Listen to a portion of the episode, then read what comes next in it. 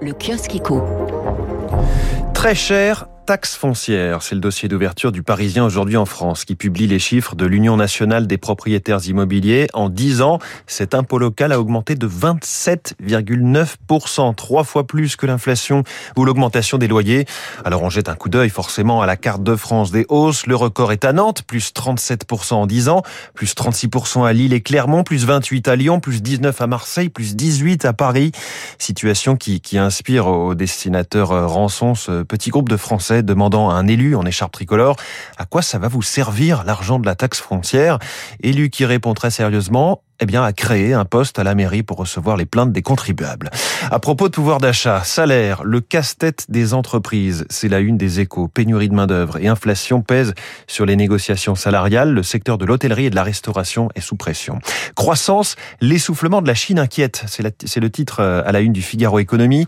Le ralentissement chinois menace la reprise mondiale, titre les échos. On y reviendra avec l'invité de l'économie à 7h15, l'économiste Christian Saint-Etienne. À lire dans le Parisien, la pénurie de semi-conducteurs met la moitié des usines Renault à l'arrêt, sans Douville pour au moins 15 jours, Batilly pour une semaine, alors que leurs carnets de commandes sont pleins.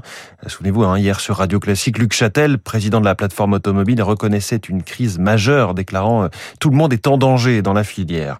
Dans le journal L'Opinion, cette citation en titre d'une interview « Je supprimerai 150 000 postes dans l'administration administrante ». La phrase est signée Valérie Pécresse qui dévoile ses propositions économiques. Elle veut que l'État se recentre sur trois missions prioritaires, protéger, éduquer, soigner.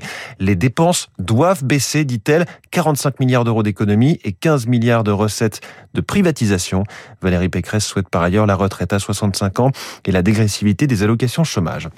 Les Européens et l'ombre de la dette. Gros titre à la une du journal La Croix, avec en illustration des piles de pièces de monnaie enserrées dans un mètre ruban sur fond de drapeau de l'Union Européenne. Bruxelles pense à réformer les règles budgétaires, le pacte de stabilité et de croissance suspendu lors de la crise sanitaire et qui doit revenir en 2023.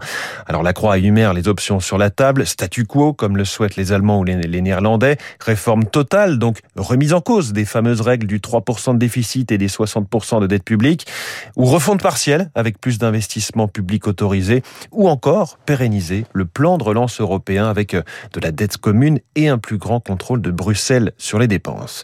Et sur Radio Classique, notre pacte de stabilité à nous, c'est de vous dire qu'à 6h39, on passe